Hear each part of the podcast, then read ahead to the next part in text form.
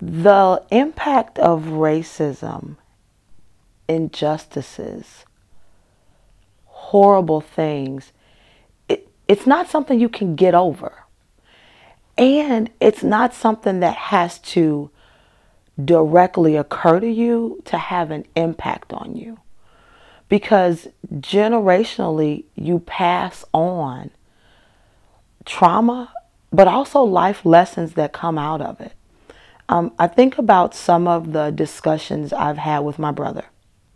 My brother is African American male and he's raising a son. And he talks about the conversations he has to have with his son because he understands the world in which he's raising his son. Now, our family is quite diverse. And so I can remember sitting down having a conversation with other members of the family saying, I ache. I ache for the fact that you have to have that conversation. Not only because you're African American, but because you're my family. Because I love you and I know you're an amazing person. Therefore, how dare anybody, anybody see the color of your skin and automatically decide that you deserve to be treated, treated with anything other than respect?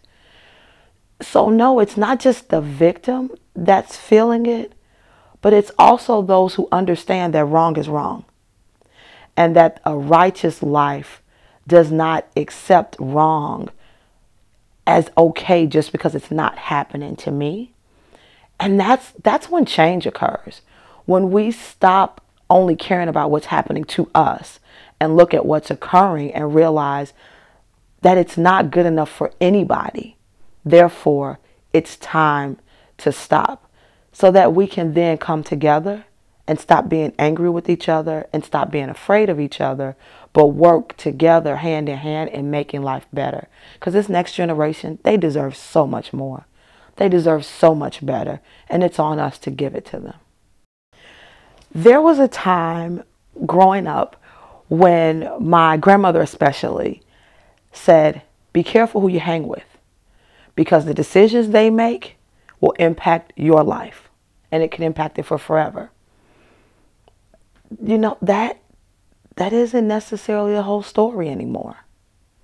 I can make all the right decisions and still simply because of the color of my skin, certain resources are not offered to me.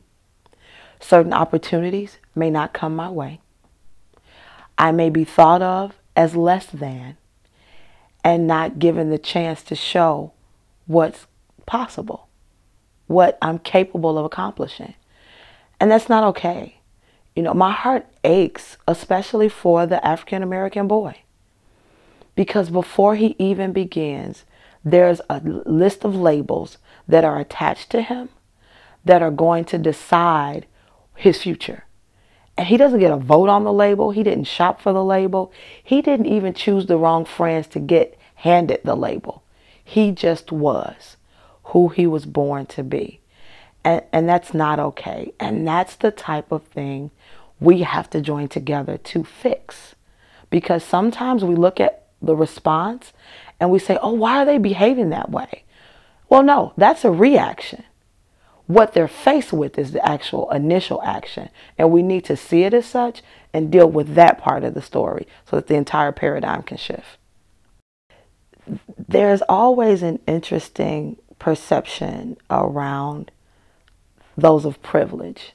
And, and a common question why don't they get it?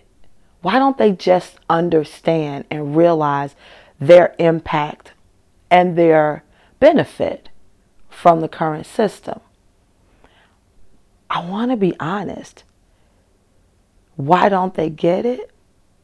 Because they don't get it.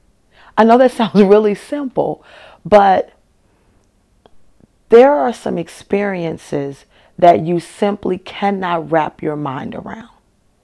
You cannot wrap your mind around getting up, wanting to have a bowl of cereal, going into the kitchen, and not being able to simply make it.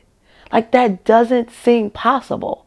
Well, okay, if you don't want cereal, then just grab something else, make something else. What if there is nothing else? The reality is, there are those who have never had that experience. They cannot understand the concept that every cupboard is bare, that the refrigerator only has a box of baking soda and a bottle of ketchup. That's it. And we have four more days before that reality changes. So instead of asking, why don't they get it? We need to spend some time on building relationship to have more exposure. And, and as hokey as it seems, there needs to be some reality experiences, not like what we see on television, but real exposure to reality. Let me give you 48 hours of no choice, 48 hours of no resources, 48 hours of being only responses because you are a victim to the life circumstance, at least in your mind you are. Then I promise you'll get it and you'll do things a lot differently.